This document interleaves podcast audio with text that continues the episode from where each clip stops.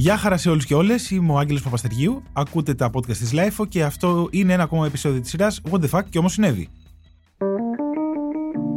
Είναι τα podcast της Λάιφο.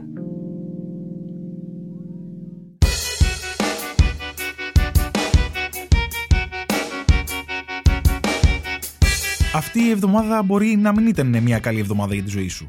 Μπορεί να ήταν αδιάφορη, μπορεί να ήταν απέσια. Μπορεί να έχεις τα γενέθλιά σου και να σου έστειλαν χρόνια πολλά άνθρωποι που έχεις να δεις από το σχολείο, αλλά θεώρησαν τέλεια ιδέα να σε αποκαλέσουν μούτρο. Ε, όπως και να ήταν για σένα, ε, αυτή ήταν σίγουρα μια καλή εβδομάδα για το ίντερνετ.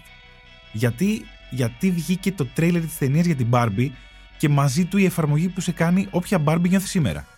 Ε, είναι τα δύο πράγματα που δεν ήξερες ότι σου έλειπαν, αλλά και σου αξίζουν να βγάλουν την πίμπο που ξέρεις καλά ότι κρύβεις μέσα σου. Θέλεις πόδια Barbie? Κανείς δεν σε κρίνει, σου τα προσφέρουν απλόχερα. Ε, θέλεις απαράδεκτο φλερτ από τον γκέν? Το έχεις και καταλαβαίνεις τι κάνεις λάθος και παραμένεις single το δύο χιλιάδες είκοσι τρία. Θέλεις την Barbie Land, ένα μέρος που θυμίζει τους εφιάλτες σου αλλά σε ρεό συννεφάκι? Το παίρνεις και αυτό. Και ο sleep paralysis demon σου τώρα θα φοράξει ανθιά περούκα. Ε, αν ήδη φορούσε, δεν θα αλλάξει κάτι στη ζωή σου. Ε, το τρέιλερ σου αρέσει τόσο που αποφασίζεις να γίνεις και εσύ Barbie, οπότε μπαίνεις στο app, φτιάχνεις την εικόνα σου, ακούσε λούπα το Barbie Girl τον Aqua και όλα πηγαίνουν καλά. Φέδωνα, χώσε λίγο Barbie Girl που πάμε στο top δέκα.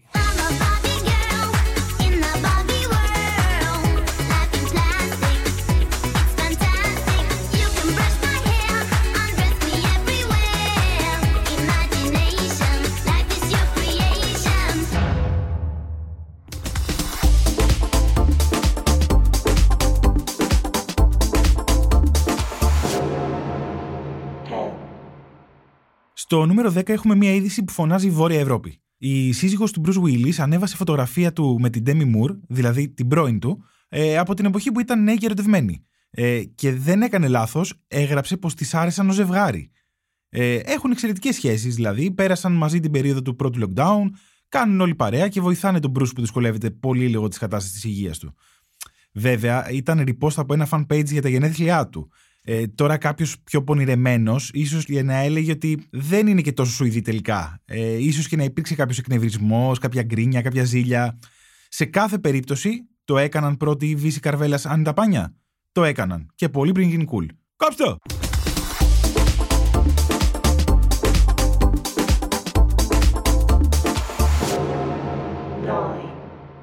Στο νούμερο εννέα έχουμε ένα φεστιβάλ που εγώ θα προφέρω Κανάμαρα Ματσούρι. Ε, και με αυτό το όνομα προφανώς θα ασχολούνταν με Πέη. Ε, γίνεται κάθε χρόνο την πρώτη Κυριακή του Απριλίου στην Ιαπωνία. Ε, έχει και παρέλαση, ε, κατά τη διάρκεια της οποίας τρία γιγάντια όρθια Πέη, ένα μαύρο σιδερένιο, ένα ξύλινο και ένα ροζ, μεταφέρονται στους δρόμους και παρελάβουν ενώ ο κόσμος χειροκροτεί. Τώρα όλο αυτό δεν γίνεται χωρίς λόγο, επειδή ο κόσμος δεν έχει τι να κάνει, υπάρχει ιστορία. Ε, αρχαίος μύθος λέει πως μια νεαρή γυναίκα έπεσε κάποτε θύμα της κατάρρευσης ενός ζηλιάρη δαίμονα. Ο δαίμονας με τα κοφτερά δόντια, ορμόμενος από το φθόνο και τη ζήλια, επέλεξε να κρυφτεί μέσα στον κόλπο της και δάγκωσε το πέος του συζύγου της όταν εκείνη προσπάθησε να κάνει σεξ μαζί του. Μετά, αυτή απελπισμένη ζήτησε βοήθεια από έναν σιδερά που κατασκεύασε ένα μεταλλικό φαλό για να ξεγελάσει τον δαίμονα. Προσπαθούσε εκείνος να δαγκώσει το ατσάλινο πέος, τα δόντια του έσπασαν, οπότε αναγκάστηκε να εγκαταλείψει το σώμα της γυναίκας και εκείνη έζησε ευτυχισμένη για πάντα με τον σύζυγό της, του οποίου το πέος με κάποιον τρόπο κατάφερε να μεγαλώσει ξανά. Ε, αυτή είναι η μυθολογία, ε, όχι ότι εμείς πάμε πίσω, ε, δηλαδή δεν άφηνε ο Δίας έγκαιο κάθε γυναίκα, τι ταύρος έγινε για την Ευρώπη, τι χρυσή βροχή, όλα τα έκανε ο άνθρωπος.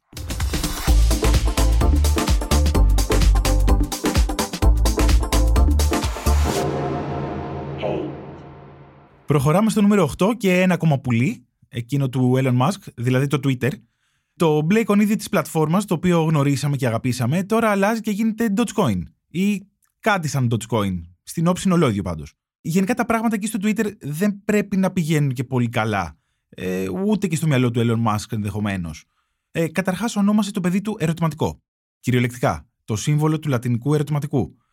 Τουλάχιστον το παιδί έχει ήδη το budget για τον ψυχολόγο που θα πληρώνει στο μέλλον. Εδώ πληρώνουμε εμείς που έχουμε πιο decent το όνομα. Και αναρωτιέμαι εγώ τώρα, πώς διάλογο το φωνάζει. Mark, από το question mark. Γενικά του Έλλον του αρέσει αυτό το εικονίδιο. Στις δεκαπέντε Φεβρουαρίου είχε αναρτήσει μια ακόμη φωτογραφία με το επίμαχο σκυλί γράφοντας στη λεζάντα «Ο νέος σέο του Twitter είναι καταπληκτικός». Εγώ θα πω ότι σίγουρα θα ήταν καλύτερος από τον ίδιο.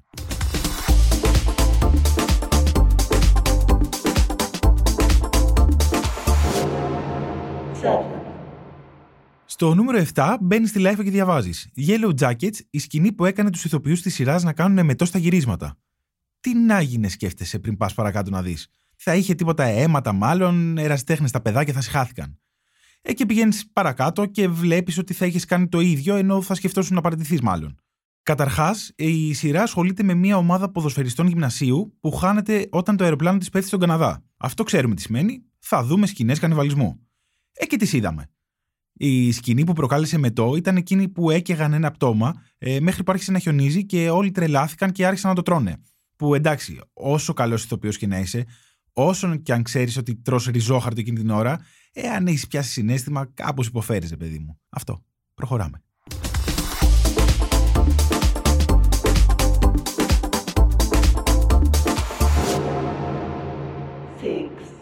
Ε, με αυτά και με αυτά φτάσαμε στο έξι, ε, στο οποίο έχουμε πράγματα που καλό είναι να μην γίνονται. Πράγματα που δεν θα ευχόμασταν σε κανέναν, εκτός ίσως από το χειρότερο εχθρό μας, από το δημοτικό, γιατί το αξίζει. Ένας πιλότος, ονόματι Ρούντολφ, άλλος ένας τύπος που πληρώνει ψυχολόγους για το όνομά του, ε, βρισκόταν στα έντεκα χιλιάδες πόδια όταν διαπίστωσε πως κάτω από τη θέση του υπάρχει μια κόμπρα. Τι κάνεις σε αυτή την περίπτωση? Επιλέγεις το θάνατο ενδεχομένως. Όχι αν είσαι ο Ρούντολφ. Ο Ρούντολφ αντέδρασε ψύχραιμα. Δεν πήδηξε, δεν αποφάσισε ότι αυτή η ζωή δεν του ταιριάζει, απλώς προσγειώθηκε και αντί να σκεφτεί ότι η αυτοκτονία είναι μονόδρομος, προσπάθησε να μην πανικοβάλει τους τέσσερις επιβάτες που επέβαιναν στο ιδιωτικό αεροπλάνο. Τους είπε, χωρίς να ουρλιάζει, πως ένα φίδι βρίσκεται κάτω από τη θέση του και πως σύντομα θα έφταναν στο έδαφος. Για το μετά, βέβαια, δεν μίλησε κανείς. Εικάζουμε ότι έβαλε τα κλάματα, αν όχι, μάλλον κάτι πηγαίνει υπερβολικά λάθος ή υπερβολικά σωστά στην ψυχική του υγεία.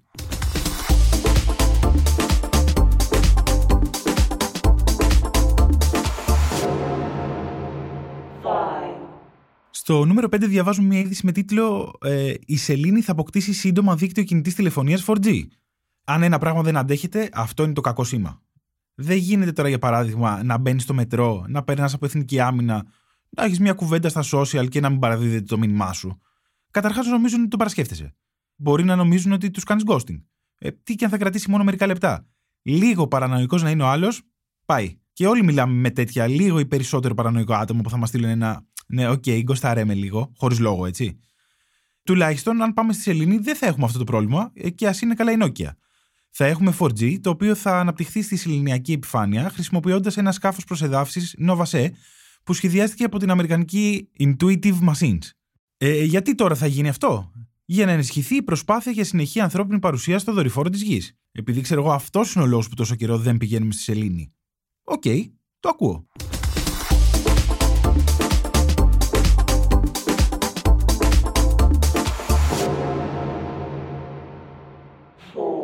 Στο νούμερο τέσσερα έχουμε μια είδηση ε, κάπως τρομακτική. Ε, στη Βρετανία κάποιος ξυρίζει γάτες στα πόδια, στην πλάτη ή στο στομάχι. Ε, έτσι, χωρίς λόγο. Κάποιοι ιδιοκτήτες λένε πως τα κατοικίδια τους τραυματίστηκαν, ενώ άλλα, παρότι δεν φαίνεται να έχουν υποστεί σωματική βλάβη από τις επιθέσεις, εμφανίζονται πιο ανήσυχες ή φοβούνται πλέον τους ανθρώπους. Και επειδή όλο αυτό γίνεται σε μια χώρα που ακόμα και οι κόσιτες, οι γάτες βγαίνουν έξω στον δρόμο, προειδοποιούν τον κόσμο να τις κρατά μέσα. Δεν ξέρουν ούτε ποιος το κάνει, ούτε πώς είναι, ούτε κυρίως γιατί. Το μόνο σίγουρο είναι ότι τα ζώα υποφέρουν και στρεσάρονται χωρίς λόγο.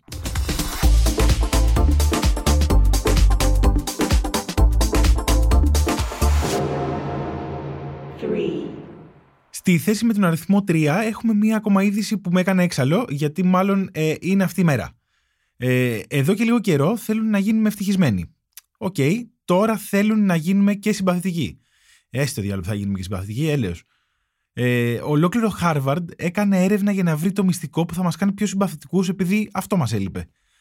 Καταρχάς, ε, να δούμε πώς έγινε. Ε, σε μια σειρά μελετών, οι ερευνητές του Χάρβαρντ ε, εξέτασαν περισσότερες από τριακόσιες διαδικτυακές και διαπροσωπικές συνομιλίες μεταξύ ανθρώπων που γνωρίζονται μεταξύ τους. Για τις διαδικτυακές συνομιλίες, ζήτησαν από τους συμμετέχοντες να μιλήσουν με κάποιο τυχαίο άτομο για δεκαπέντε λεπτά. Για τις διαπροσωπικές συνομιλίες εξετάστηκαν δεδομένα από μια προηγουμένως δημοσιευμένη μελέτη εκατόν δέκα ατόμων σε μια εκδήλωση speed dating. Και τι βρήκαν? Ότι είσαι πιο συμπαθητικός αν κάνεις ερωτήσεις στους άλλους και μιλάς λιγότερο για εσένα. Δηλαδή, για να είμαστε πιο συμπαθητικοί, πρέπει να γίνουμε και λιγότερο ενάρκηση. Όχι, δεν θέλω.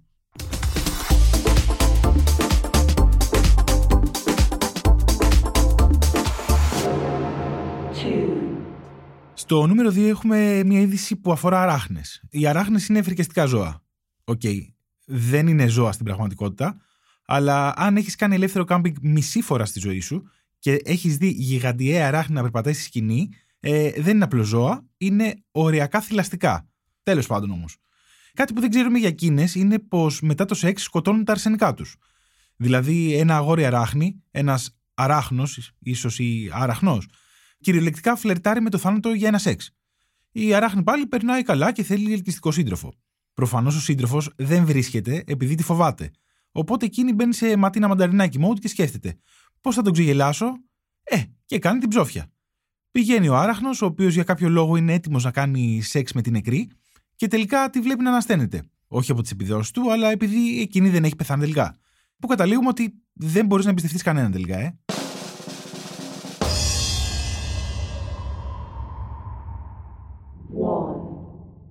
Στο νούμερο ένα έχουμε την καλύτερη είδηση σε αυτή την ομολογουμένως μίζερη εβδομάδα, με τίτλο «Νύφη απαγόρευσε τα μωρά και γενικά τα παιδιά στο γάμο της. Είναι η δική μας ξεχωριστή μέρα».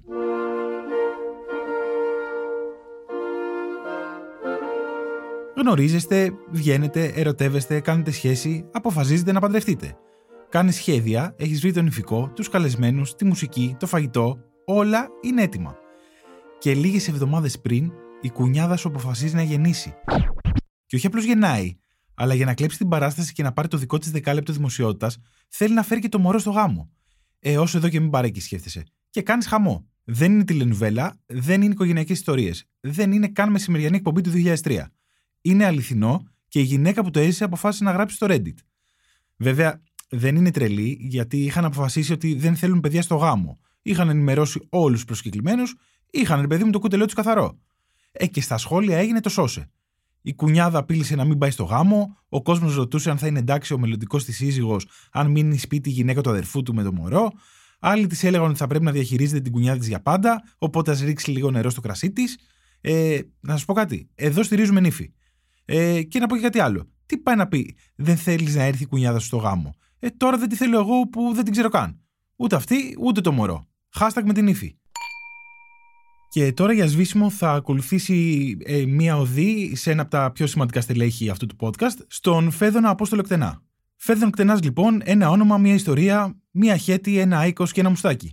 Ε, ο άνθρωπος που όχι απλώς ακούει τα σαρδάμου, αλλά κρατάει τα αγαπημένα του για να βάλει στο τέλος. Που υπερασπίστηκε με πάθος το Παγκράτη, ακόμα και όταν το ChatGPT έλεγε ότι είναι ένα χωριό κάπου στην Καρδίτσα. Που ναι, εμείς το γνωρίζουμε, αλλά εκείνος δεν πτωήθηκε.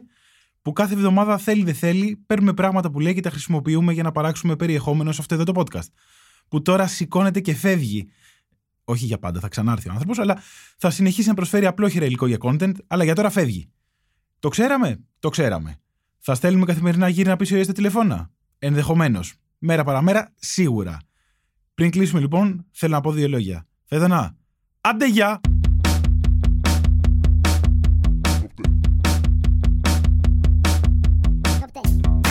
Είμαι ο Άγγελος Παπαστεργίου και αυτό ήταν άλλο ένα επεισόδιο της σειράς What the fuck και όμως συνέβη. Αν θέλετε να παραμείνετε ενημερωμένοι για τις πιο καυτές ειδήσεις κάθε εβδομάδα, ακολουθήστε τη σειρά στο Spotify, Google Podcast ή Apple Podcast. Ηχοληψία, επεξεργασία και επιμέλεια, Φέδωνας Κτενάς και Μερόπη Κοκκίνη. Και επιμέλεια κειμένων, Στεφανία Παπαδημητρίου. Ήταν μια παραγωγή της Λάιφο.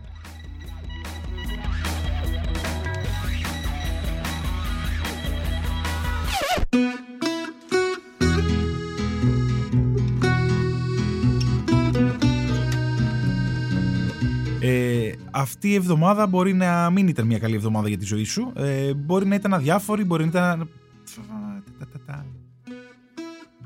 Περίμενε ρε, σε παρακαλώ πάρα πολύ. Με πιέζει. Ε, στο νούμερο... Στο ποιο? Στο νούμερο... Sorry. Και γιατί γίνεται αυτό... Όχι ρε, sorry. Ε, ας πάρουμε όμως τα πράγματα από την αρχή. Καταρχάς η σειρά ασχολείται με μια ομάδα ποδοσφαιριστών... Του... Του καταρχάς μας πάρουμε... Ναι, φιλαρακό. Δεν είναι η ώρα να μιλείς στα τηλέφωνα. Ναι. Ξέρω πώς φωνάζει το όνομα μας στο παιδί, το λένε Why. Α, οκ. Κάτσε, τι έχει γράψει εδώ πέρα, μα. Ε, προϋπε... Τέλος. Είναι τα podcast της Λάιφο.